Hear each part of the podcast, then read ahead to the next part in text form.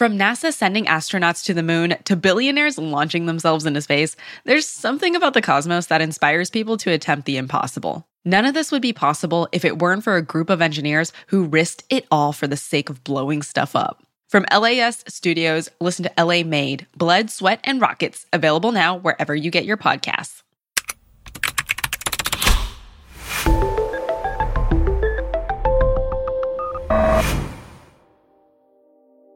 In my previous uh, companies, people always talked about sustainability and people always talked about doing something that's good for the community. But in Google, I see actually a lot of people working on it. In the management, there's a lot of attention for, for sustainability. And it's not just talking, but it's actually doing and investing. This is Where the Internet Lives, a show about the unseen world of data centers. I'm Stephanie Wong, and I'm your guide to the people and places that make up the internet. This season, we're exploring how data centers change the world around them in surprising and transformative ways.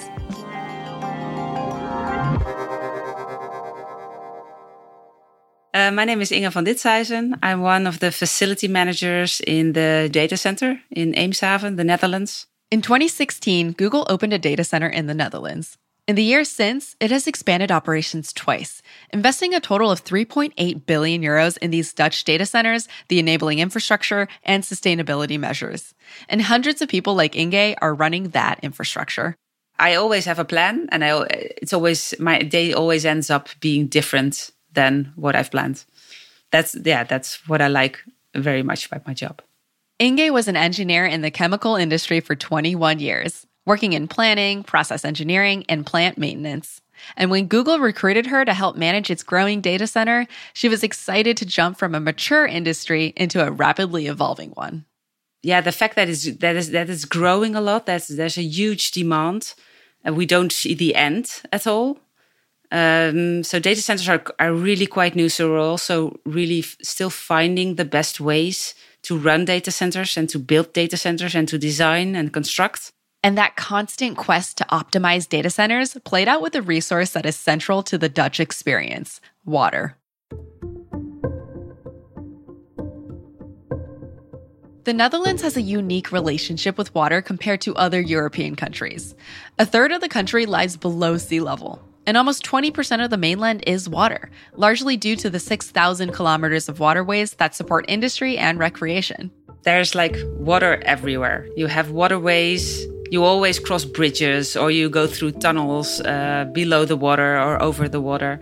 Continuous innovation has always played a critical role in the Dutch relationship with water. Those famous Dutch windmills, many of them were built centuries ago to bring water out of farmlands.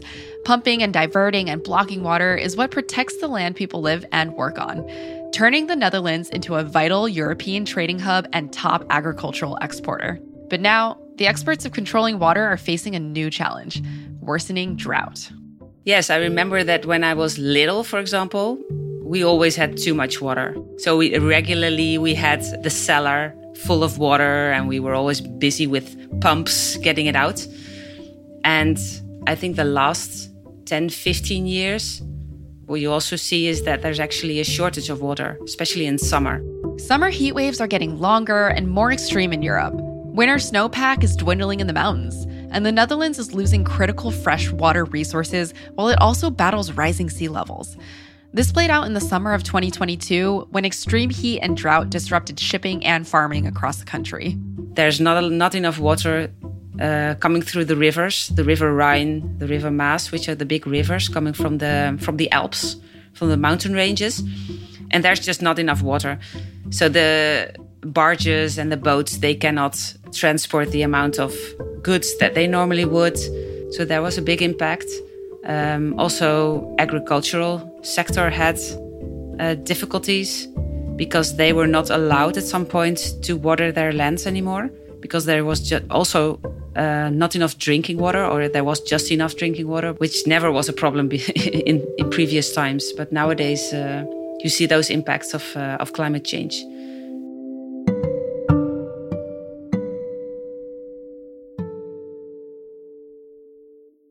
This created a water challenge for Google as well.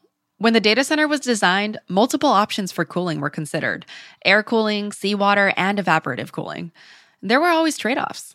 Air cooling using chillers or seawater cooling using desalination were both too energy intensive for this particular location. So they settled on evaporative cooling to minimize electricity use. It's the most energy efficient way to cool a data center. Uh, but the area where the data center is located only had potable water connections. So at first, when Google started in Eemshaven, in the north of the Netherlands, they uh, start using potable water for cooling. Google always knew potable water would be temporary. From the earliest days of Dutch data center operations, the company started evaluating more sustainable water sources to cool servers. And as water challenges mounted in the Netherlands and summer after summer brought increasing pressure on supplies, those efforts were accelerated. So that's when Google started to uh, look into other types of water that can be used for cooling.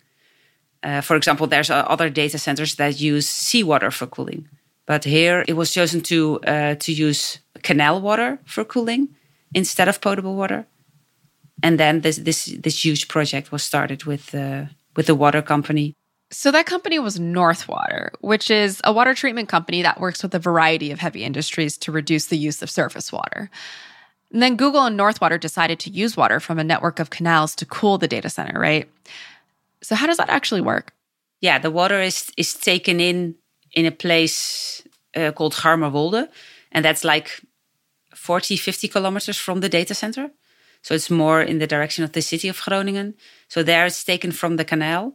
And there it is treated, so like uh, filtered, not too much uh, metals in the water, iron, uh, ions, for example.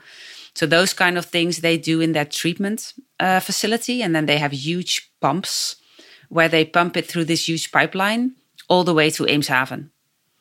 And then it comes in in our water metering building, we call it. There it enters the site, and then it is going to our cooling towers. And then uh, when they have cooled the water for for the DC floor, for the data center floor, where all the computers are uh, located, then part of the water is flushed again out uh, into the sea. The 45 million euro project was ambitious. It featured construction of a 28 kilometer pipeline that can carry 10 million cubic meters of water each year to the data center. It also required a new treatment plant to treat and filter the water.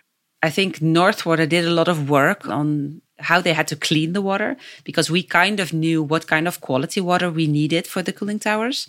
But then they had to find out, like, hey, um, we have this canal water, it has these kind of properties. What, how can we clean it and filter it and, and, and make sure that it falls within the specifications that Google can actually use it. And then Google and North Water needed to ensure that all the water moving over many kilometers from the treatment plant to the data center didn't get contaminated. Uh, another big challenge was uh, the pipeline because the pipeline is very, very long. And you, you don't, we didn't really exactly knew what the properties would do uh, when transferred through that pipeline. So we did quite some testing to see and to measure the quality at North Water, leaving uh, their site, and then retesting the water again when it entered our site to see what the differences were. The final challenge wasn't a technical one, it was a logistical one. Getting the project built required Google to work with multiple entities in a highly collaborative way. The really cool thing is that all these different parties work together. That's the big thing. It's not only the local companies, it's also the government, and at the same time, Google was also looking into and talking to other companies in the Eemshaven. I think that whole stakeholder part was really, really interesting in this project and challenging, I think. Google is taking these kinds of challenges head on at data centers around the world. The company has ambitious goals to replenish 120% of the water it consumes in the next decade, while also getting 100% of its energy from zero carbon sources. And this project represents the collaborative creative solutions being considered for each location. Yeah, I think that the water strategy is one of the biggest focus areas at the moment for Google. And if you can do that with industrial water or sustainable water source, then it's of course perfect. The stakes are incredibly high. Climate change is playing out in real time, making extreme heat and drought far more likely across Europe. It has direct consequences for trade, agricultural production, heavy industry, and culture. And in a country defined by its relationship with water, Inge has witnessed those impacts in a very personal way. For example, the canals rarely freeze over in the way that they used to. Yeah, I think we, we all notice it very much. The winters are are so bad because we used to have winters where we could go ice skating on the canals. We always had this huge ice skating race called the Elfstedentocht, the Eleven City Tour. A beautiful race where people skate uh, 200 kilometers on ice. Well, the last time they were able to do that was um, 1997. So it's now 25 years ago that that race was held. And before that, it was like every 10 years minimum. So that's well, I'm a, I'm a fanatic ice skater. So that's one of the things that really that I see and that I am a little bit, yeah, sad about, to be honest. That we don't have those winters anymore, and the summers are dry. The Dutch are very good at water engineering, but then the threat of climate change puts that skill to the test. So, do you worry about the future of your country? I think at some point we we are really masters at building dikes and mastering the water and keeping the water out of the country. But at some point, we cannot make them higher and higher and higher. At some point, it stops, I think. And does working on this challenge inside Google give you optimism about the solutions at hand? Uh, it gives me a little bit of relief because I see there's actually companies that make a difference and that do those little changes that we need all companies to do. Google is not going to stop climate change, but Google is at least showing their best and get, being a very, very good example for other companies.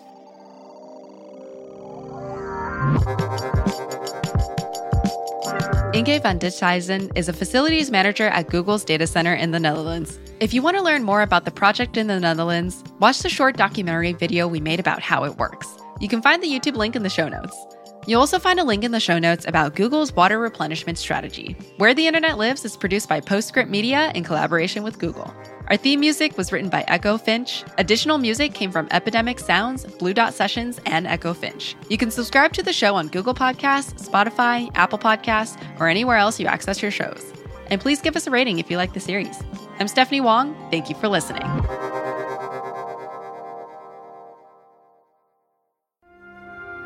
I've been wondering something lately. Why does it seem like once you become a billionaire, when you're one of those disruptor CEO mavericks, the only thing left to do to test your genius is to build yourself a rocket ship?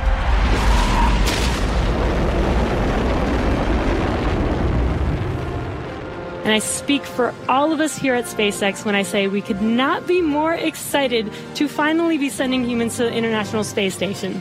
There's Elon Musk. I cannot emphasize this enough.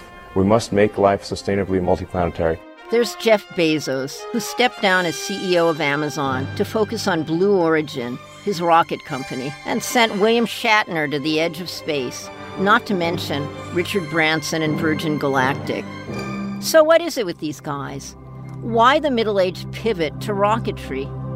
I think there's something about outer space, the cosmos, that inspires people to attempt the impossible. But here's what most people don't know none of this would have happened. No billionaires launching themselves into the wild blue yonder. No moon landing either. If it weren't for a group of men in Pasadena, California, back in the 1930s. They risked it all for the sake of blowing shit up and changing the world. Pressurization complete. Affirmative. they would come to be known as the Suicide Squad. Allow me to introduce them. Tsien Hsue-shen, the mathematician. And he would come to the classroom, he would just, there's students obviously ask questions, and Chen would say, I would suggest you to drop off my class. That's it, simple.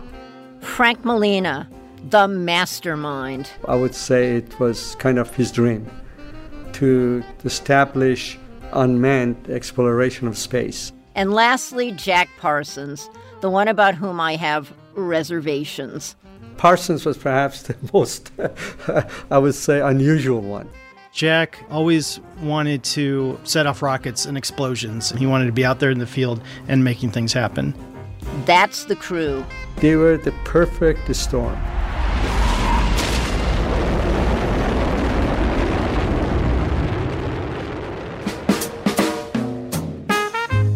In the 1930s, if you said you wanted to work on rockets, colleagues would ostracize you, financiers would laugh in your face, and everyone would assume you were going to accidentally blow yourself up, which was a fair assumption.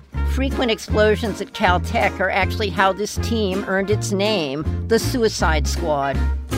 But far from being a joke, the squad's achievements led to the founding of the Jet Propulsion Laboratory in Southern California, which has landed rovers on Mars. So let me say this if you think Branson and Musk have earned their reputation as eccentric wildcards, just wait till you hear the Suicide Squad story.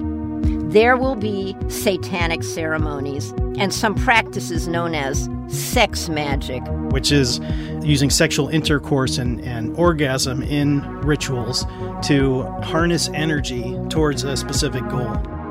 There will also be historical figures who get screwed over and unfairly forgotten. Women have been a part of every major milestone and every mundane task in the history of aerospace, and their stories are not often told or remembered. There will be a corrosive and widespread communist scare. The then director of JPL, Louis Dunn, walked into an FBI office and said, I think there's a spy ring at JPL. And ultimately, there will be a suspicious death. There were actually two explosions, one right after another. It shook the city with shockwaves. Test telephone switch to arm, arm light on. Switching command to internal. I'm MG Lord. Discover the mad origins of aerospace. Two, one, zero. Blood, Sweat, and Rockets, the first season of LA Made, a new podcast coming soon from LAist Studios.